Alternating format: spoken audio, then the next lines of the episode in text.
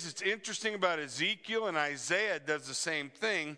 That the Bible will talk about um, a lot of illustrations. We saw in in Ezekiel 28 the illustration uh, that that described the fall of Satan in heaven. Uh, Isaiah does the same thing in Isaiah 14. Tonight, if we can get all the way to 31, we'll see what's called the the illustration of the cosmic tree, which also is a parallel with the divine, the divine beings that fell. So whenever we're talking about the rebellion of the nations, it's God never separates the rebellion of the nations from the rebellion of the angels. So you have fallen angels, right? Everybody tracking with me? And we have fallen nations that have rebelled against the Lord. And when God talks about the judgment that he will bring, in the illustrations, he will give an illustration, provide an illustration that speaks about the divine falling, and then he will tell the nations if I'm going to judge them, I'm also going to judge you. If they were brought low because of their pride, you also will be brought low because of your pride. And so we'll see that as we work our way through looking at Ezekiel. So we're talking about Egypt. This is the Oracle of Egypt. There's uh, all the way through chapter 32. Uh, we'll be talking about the Oracle of Egypt. And the issue behind God's judgment is their pride. Now, does everybody understand that the Bible teaches us that God hates the proud? but gives grace to the humble. The Bible talks about God resisting the proud. And the word for resist is the exact same word that the Bible uses when it says for you and I to resist the devil and he will flee. So, does anybody want to be in the category where God is resisting us in the same way we're supposed to resist the devil? So, Pride, and arrogant look, is the top of the list on the things God hates in the book of Proverbs. So, as we look, we're going to be dealing with the pride of Egypt. And so, we'll see that. And hopefully, I'll be able to tie it together in uh, 30 minutes. Ready? Here we go. Okay, Ezekiel 30, verse 1 The word of the Lord came to me, Son of man, prophesy and say, Thus says the Lord God, Wail, alas, for the day. The day is near. The day of the Lord is near. It will be a day of clouds, a day of doom for the nations. Now, every time the Bible talks about the day of the Lord, that is the day of judgment.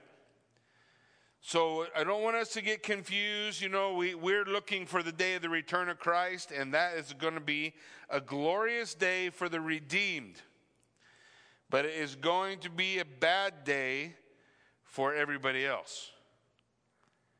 The redeemed, they, they are, are going to see the restoration of the kingdom of God established, and then the wicked will see judgment.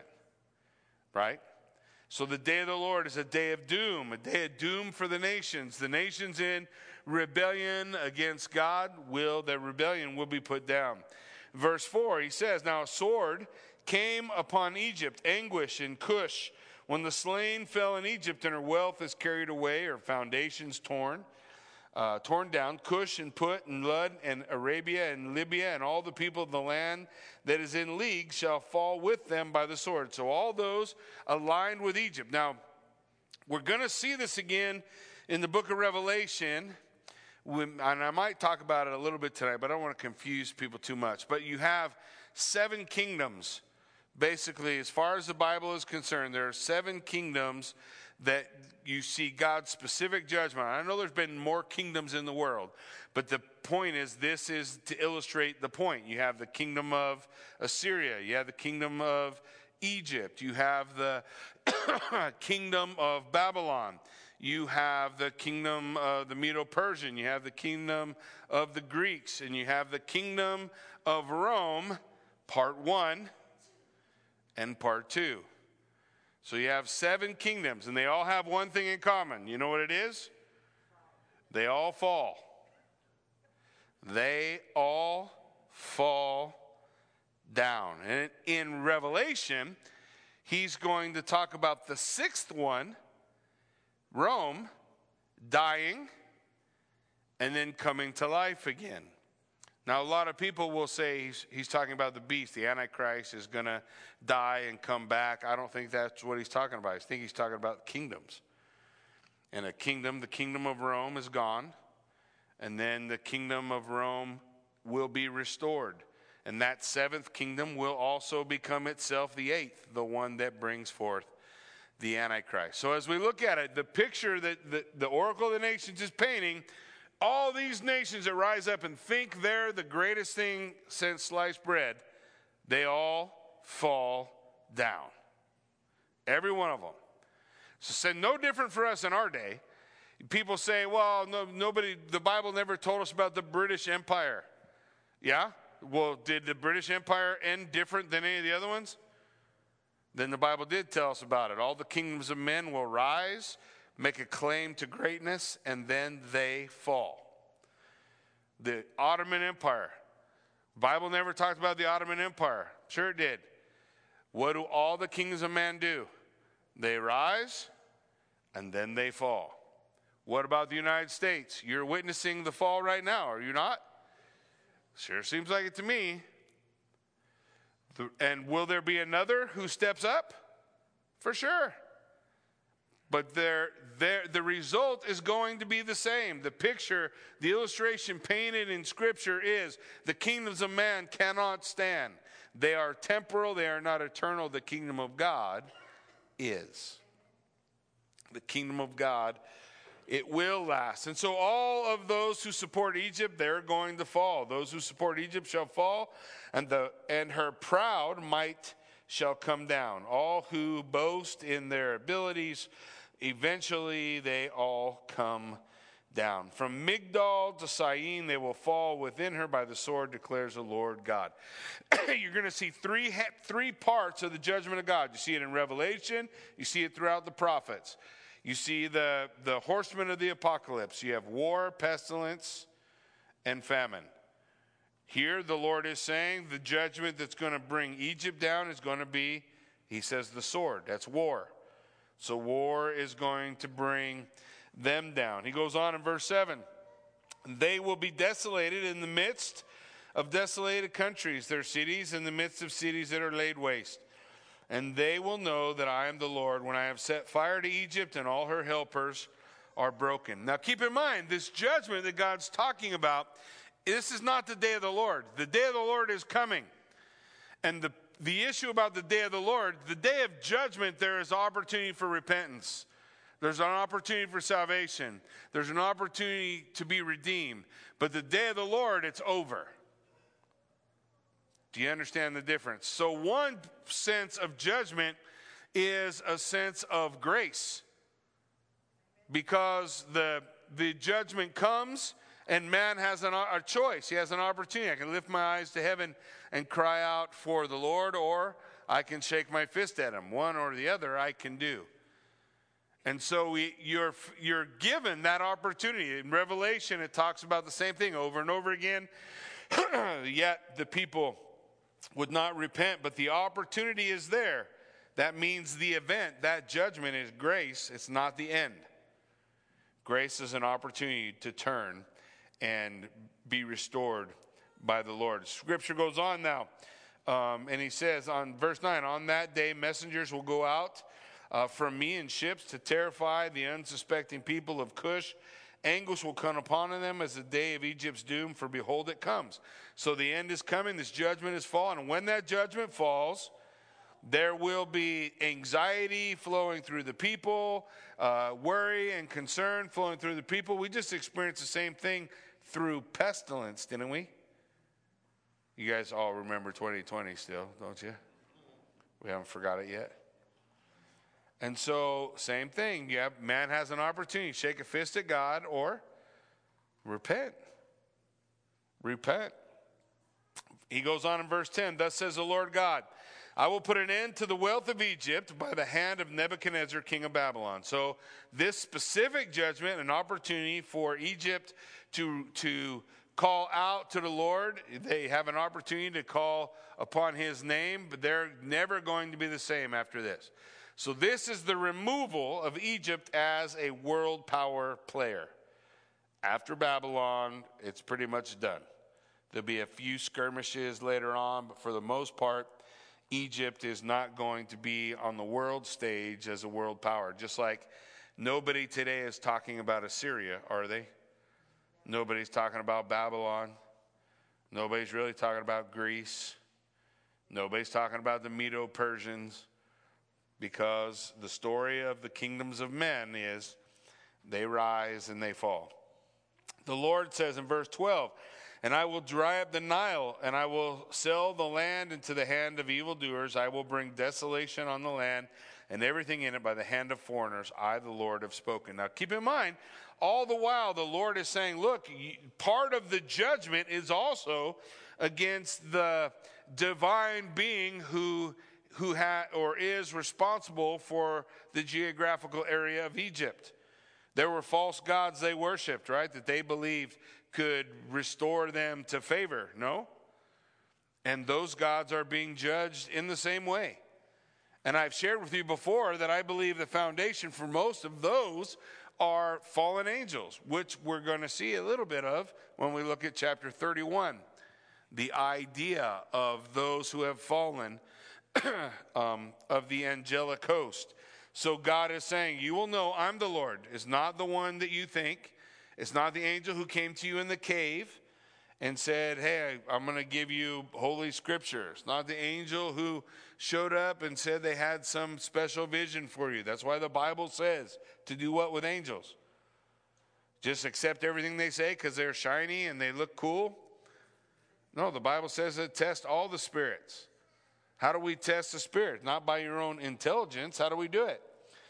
If what they say lines up with the word of God, hey, you got you got a viable um, deliverance of a message from an angel. If what they say is in rebellion or opposition to the word of God, what do you have?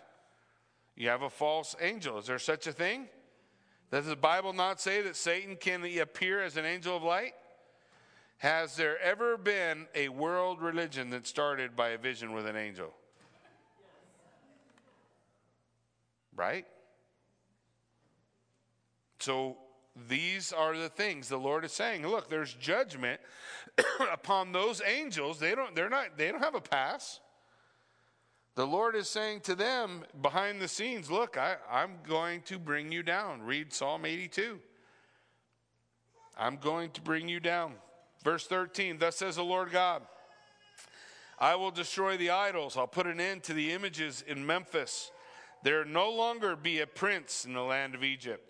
So I will put fear in the land of Egypt. I will make Pathros a desolation, set fire to Zoan. I will execute judgment on Thebes. I will pour out my wrath on Pelusium and the stronghold of Egypt. I will cut off the multitude of Thebes. I will set fire to Egypt. Pelusium will be in great agony. Thebes will be breached. Memphis will face enemies by day. The young men of On and, and Pi Beseth will fall by the sword and the women will go into captivity. At TF, uh, you guys can say it yourself. The day shall be dark, and I will break there the yoke bars of Egypt. Her proud might shall come to an end in her. She will be covered by a cloud. Her daughters will go to captivity. Thus I will execute judgments on Egypt, and they shall know that I am the Lord. So every judgment that comes against the nations is also a judgment on the powers behind the nations. The Bible says that we do not war with flesh and blood, but principalities and powers, rulers of the darkness of this age. The Bible tells us that there is a real spiritual battle. And those are also intimated as we look at the prophecies that Ezekiel brings to us. Verse 20, he goes on. In the eleventh year, the first month, seventh day of the month, the word of the Lord came to me, Son of man, I have broke the arm of Pharaoh, king of Egypt, and behold, it has not been bound up to heal it by binding with a bandage so that it might become strong to wield the sword. So the Lord is saying, Look, I've, I've brought this. We see this in Revelation, like I've shared with you. You have judgments, little things that come to spur a nation to repent. and the nation stiffens its neck or stiffens its back or continues headlong into rebellion, the Lord describes it like this I have wounded you, and you did not bind it up. You did not do what was necessary for healing.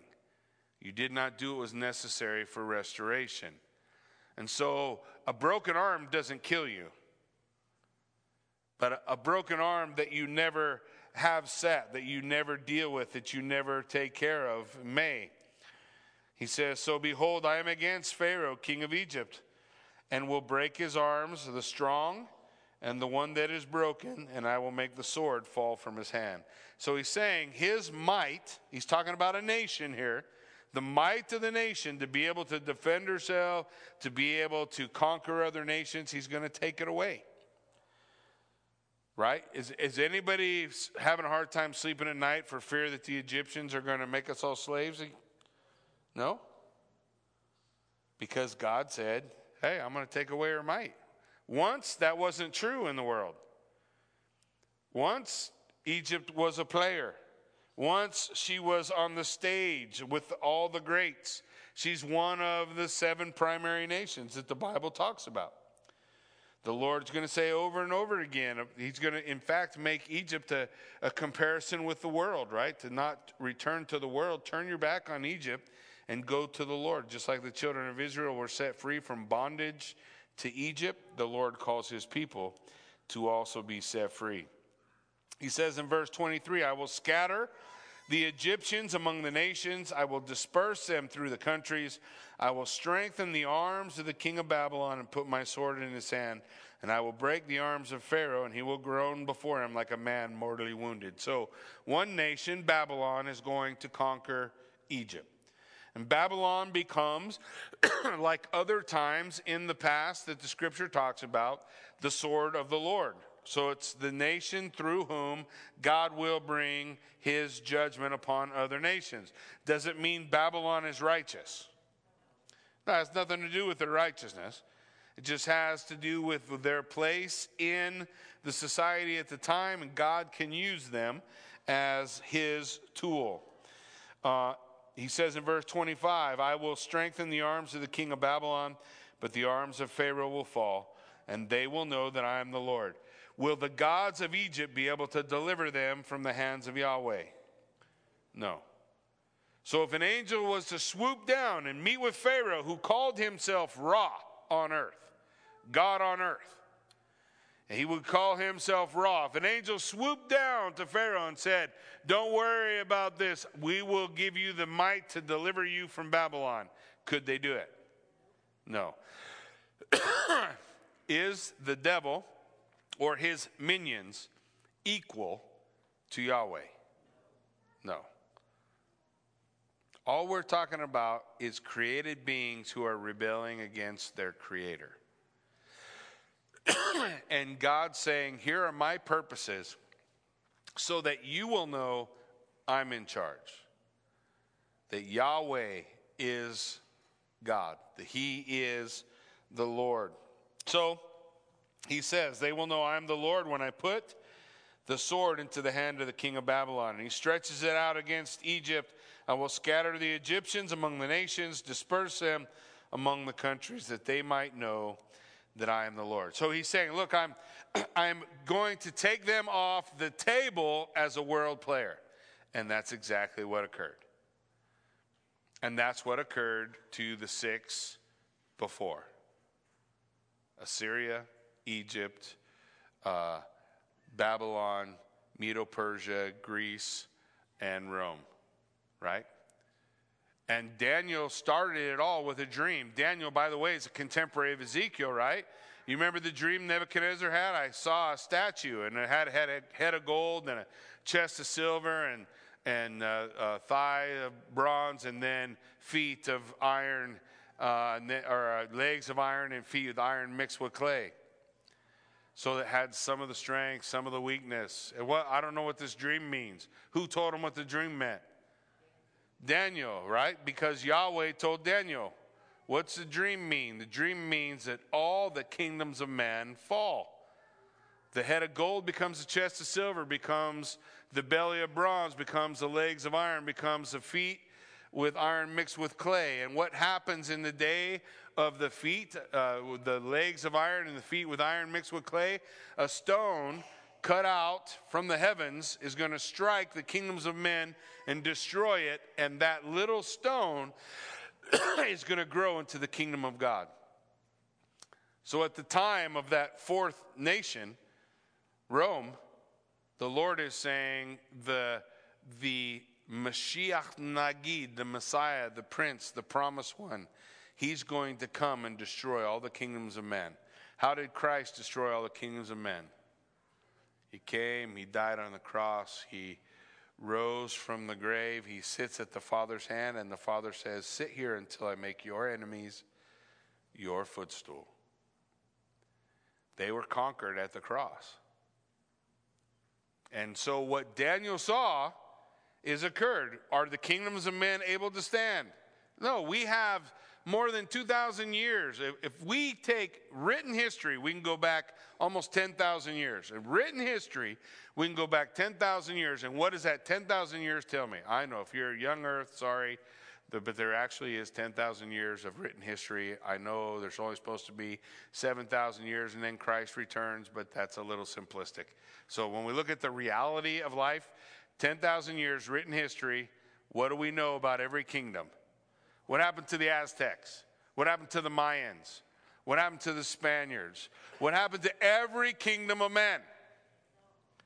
They rise, and when they're at the top, what do they say? We're the best. We've got it all. No one will ever bring us down. And then what happens? How many times does the same story have to repeat before we learn the lesson? Is, have we learned it yet? I tell you right now, in the United States, somewhere there's somebody staying, saying, "We'll never fall." See, you're crazy. Yeah, you will. In fact, you're falling now. You just don't know it yet.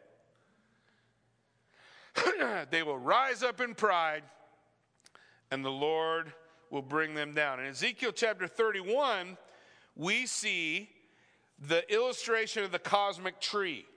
Now, the illustration of the cosmic tree, this is a common idea in, in uh, Mesopotamia, the idea of their cosmology, okay? The cosmology of the ancient world.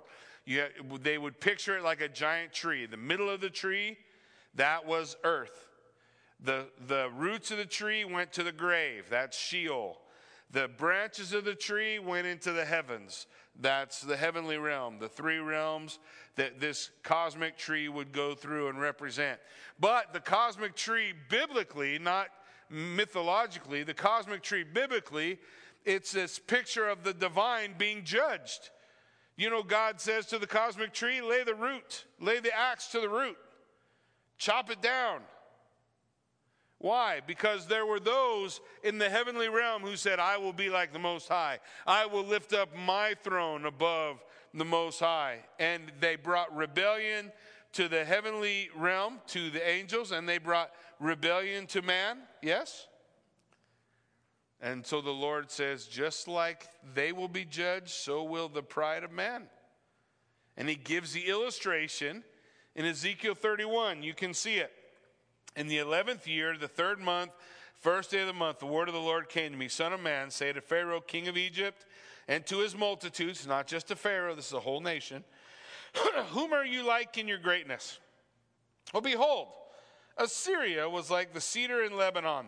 By the way, just so you know, Assyria is not in Lebanon.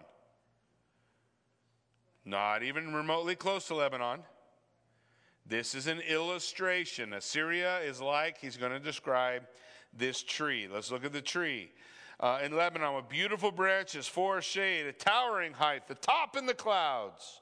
The waters nourished it. The deep made it grow tall. The deep is the same phrase for the Spirit hovered over the waters of the deep in Genesis chapter 1. Same word. The deep made it grow tall, making its rivers flow around the place of its planting, sending forth its streams to all the trees of the field. So it towered high above every tree of the field. The boughs grew large, branches long and abundant with water and shoots. All the birds of the heaven made their nests in its boughs. Oh, this all should sound a little bit familiar, right? Under its branches, all the beasts of the field give birth to their young. Under its shadow lived all the great nations. Now he's comparing this to Assyria, remember, which is the first of the seven that nobody talks about anymore. And they're saying this is the great, they're the greatest of all time. It's beautiful in its greatness. In the length of its branches, its roots went down to abundant waters. The cedars in the garden of God could not rival it. So he's even comparing it to the trees in Eden they could not rival this tree is amazing. The cedars in the garden of God could not rival it, nor the fir trees equal its, bu- its boughs. Neither were the plane trees like its branches. No tree in the garden of God was equal in beauty. I made it beautiful in the mass of its branches, and all the trees of, of Eden envied it that were in the garden of God. This is a picture of the cosmic tree. It's an illustration of the divine who are going to be judged, the, the tree chopped down, and then the comparison is Egypt, you think you're like Assyria, and Assyria thought they were the greatest of all time. They're the goat, they're the biggest tree, they're the head of gold. You remember when, when Nebuchadnezzar said that? By the way, when Nebuchadnezzar had the dream, and Daniel told him the dream was that all the kingdoms of men are going to fall until the kingdom of God is established, and then the kingdom of God is going to grow up and fill the whole earth. When Daniel told Nebuchadnezzar the dream, what did he do? Made a statue of what? All gold. Then he said, everybody's going to bow down and worship it. Why? Because my kingdom will never fall. Was he right? No. In fact, while we're talking about this illustration of the cosmic tree, the idea, look at Daniel chapter 4. Because in Jan- Daniel chapter 4, you have the same story. You remember when Nebuchadnezzar was filled up with pride? Let's look at it. Daniel chapter 4, verse 7. then the magicians, the enchanters, the Chaldeans, the astrologers came in and told them the dream, but they could not make known to me its interpretation. And at last Daniel came before me, he who was named Belteshazzar, after the name of my God, and in whom is the spirit of the holy gods. I told him the dream, saying, O Belteshazzar, chief of magicians, because I know the spirit of the holy gods is in you, and that no mystery is too difficult Tell me the vision of my dream that I saw and its interpretation. Sounds just like the beginning of Daniel, right? Okay. Well, the visions of my head as I lay in bed were these Behold, I saw a tree in the middle of the whole earth. Its height was great. The tree grew and became strong. The top reached to heaven. It was visible to the whole earth. Its leaves were beautiful, its fruit abundant, and in it was food for all. The beasts of the field found shade under it, the birds of the heavens lived in its branches, and all flesh was fed from it. Same vision, right?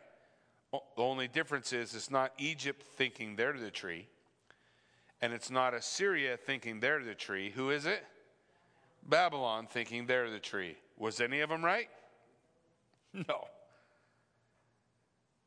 Were they the greatest of all time? No, they're not the greatest of all time. They're going to pass away. Now, keep your finger there. We're going to look back at Ezekiel 31, and I'm going to come right back to Daniel 4, verse 13. So hold your finger there. In Ezekiel 31, verse 10, therefore, thus says the Lord God, because it towered high, set its top among the clouds, its heart was proud of its height. I will give it into the hand of a mighty one of the nations, and he will surely deal with it as its wickedness deserves. I have cast it out. He's talking, the Lord's talking about the tree. I will I have cast it out. Foreigners, the most ruthless of nations, have cut it down. chopping down the tree and left it. On the mountains and in the valleys, all its branches have fallen. Its boughs have been broken in all the ravines of the land. all the peoples of the earth have gone away from its shadow and left it. So nobody's standing under this tree anymore. On its fallen trunk dwell all the birds of heaven. On its branches are all the beasts of the field. All this is in order that no trees by the waters may grow to towering heights and set their tops among the clouds. This is more than just talking about Egypt. Remember those part the part of the fallen angels. It's not just Satan, right? You guys know it's not just one angel out there that's a problem. So we, we have some number of angels that are that are fallen. We had we have no idea what the number. Revelation chapter 12 hints at a third, right? But what, what a third of how much?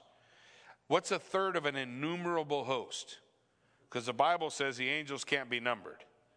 So it's a lot. Are we okay with that? And of those fallen angels, the Lord is saying, those divine who set themselves up against me as being proud and they're like a giant tree, I'm going to fell them just like the nations are being felled. The gods that you're putting your trust in, the Lord is saying, are not gods. Are they powerful? Sure. Can an angel do more than you and I can do? Yeah. Can you fly? I can't fly. Can an angel fly? I don't know. It has six wings. I, am imagining they're for flying. The Bible says with two they cover their face, with two they cover their feet, and with two they fly. That they don't have to turn, they can go in every direction. I know I'm cheating a little bit. I'm talking about cherubim and seraphim, but if they got wings, I'm imagining the others do too. Can they do what we can't? The Bible talks about one angel wiping out 185,000 men by himself. Is an angel powerful? Yes. Isn't that why Paul said you should test all spirits? Not just believe them because they can do something amazing? Is it possible for the elect to be deceived? I don't know. We should be careful. He gave us a warning, right? If he give us a warning, and then we should at least pay attention. So, all of these, this is a picture of the divine that have fallen. They for they, listen, for they are all given over to death, to the world below, among the children of men and those who go down to the pit. If you read Psalm 82, you'll see the same phrase. You think you're God, but you will die like men. God's judgment to the divine. Now, as you held your place in Daniel 4, let's look over Daniel 4, Verse 13 I saw in the visions of my head as I lay in my bed, behold, a watcher, a holy one, come down from heaven. He proclaimed aloud and said thus Chop, chop down the tree, lop off its branches, strip off its leaves, scatter its fruit, let the beast flee from under it and the bird from its branches, but leave the stump and the roots in the earth bound with a band of iron and bronze, and amid the tender grass of the field.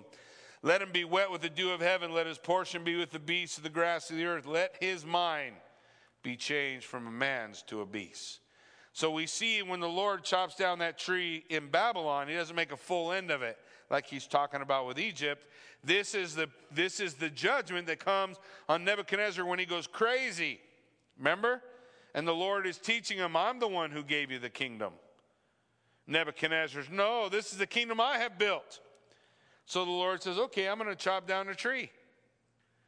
I'm going to I'm going to take away all of that and I'm going to let you walk around like a crazy person for 7 season. So I don't know. I used to think that we wouldn't leave a crazy person in office, but I don't believe that anymore. but Nebuchadnezzar retained his kingdom, though he ate grass like an ox. He walked around naked and let his hair grow and his fingernails grow. And everybody said, What's going on? I said, I don't know. Nebuchadnezzar went nuts. But the kingdom of Babylon stood. And at the end of the judgment, God let sanity return to his mind. And what did Nebuchadnezzar say? If you read the rest of chapter 4, you'll see. He gave an edict that said, the God Most High, the God of Daniel, is the only God for us. Then you will know I am the Lord God. So you see, similarly, Daniel chapter 4, this vision of the tree. You see this vision of the tree here in Ezekiel. You see this vision of the tree a couple other times in Scripture. so the Lord says in verse 15, Thus says the Lord God. Now we're back to Ezekiel and the fall of the nation of Egypt. Uh, on the day the cedar went down to Sheol, I caused mourning. So what's happening? This tree's coming all the way down, right? All the way down to the grave. Sheol is the grave. I closed the deep over it, restrained its rivers. Many waters were stopped. I clothed Lebanon in gloom for it. All the trees of the field fainted because of it. By the way, he's not talking about Lebanon today. He's talking about something totally different. Lebanon could not care less if Egypt fell. Ever. They're not together. They're not even in the same place. He's talking about, he's giving, providing this illustration of the place of the tree. Where's the place of the tree? In, in Lebanon. It's, it's a point of the illustration, not intended to be taken as literal Lebanon. This is intended to be understood as an illustration of the, of the fallen divine, echoing the illustration of the fallen nation. The divine that they worshiped is judged, and the nation, she comes down as well. It says, All the trees of Eden, the choice and best of Lebanon. Oh, it's Eden in Lebanon? Okay, you guys are all tracking with me, right? All the best of Lebanon, all the drink water who were comforted in the world below, they went down to Sheol with it to those who are slain by the sword, yes, those who were its arm, who lived under its shadow among the nations. Whom are you thus like in glory and in greatness? So now he says, Ezekiel, looking at the people, talking about the prophecy to Egypt, he's saying, Which one of these trees are you like? Are you, are you honestly going to cast your future into this world tree that's being judged and going down to the grave and facing the judgment of the afterlife? Is that who you're going to follow? Who are you like among these trees in Eden? There was another tree in Eden. What do we call that tree? There was a tree of the knowledge of good and evil that brought the fall of man, but there was also another tree. What was it? The tree of life. Do you ever wonder why they didn't just hang out at that tree? Here, here the prophet is saying, Whom are you like in glory and greatness among the trees of Eden? You shall be brought down with the trees of Eden to the world below. You will lie among the uncircumcised with those who are slain by the sword. This is Pharaoh and his multitude, declares the Lord. Now, I'm going to read you an explanation as we have been trying to describe, and really don't have time to go into all the different details, but I want you to kind of um, see where we're going with this allegory, this picture of the prophecy. the use of a cedar of Lebanon as an allegory for a mighty nation is not a new thing. Ezekiel used the same idea in chapter 17. Uh, other echoes of the language of this chapter can be found in chapter 19, chapter 26, chapter 28. Uh, Isaiah's description of the fall of the king of Babylon, Babylon into Sheol has similar similarities in Isaiah 14. Daniel's description of Nebuchadnezzar's dream and his subsequent fall in Daniel chapter 4, which we looked at. The only way to view all these chapters that have shared imagery between them and be consistent is to recognize the divine rebellion behind the heart of the imagery, the awfulness of the pinnacle, the unthinkableness of the hubris that one among the council of God, one of his angels, uh, would fall, and then the judgment that comes from that being consistently seen as part of the judgment of the nations or the leaders among the nations. So, what we have in Ezekiel 31 is another reference to a rebellion in the divine council, that which is used to say, Look, Egypt, you think you're great, and nations and their gods who are greater than you also thought this, and they have fallen. To reinforce the point, I'm going to draw on a story of a wonderful being in a wonderful place, right there with his comrades in the midst of the heavenly realm and the divine council. Yet they were judged. As mighty as these divine beings were, when rebellion against the will of the God Most High happens, it will be dealt with. So take heed, Egypt. You're nothing special. You're not an exception to the rule.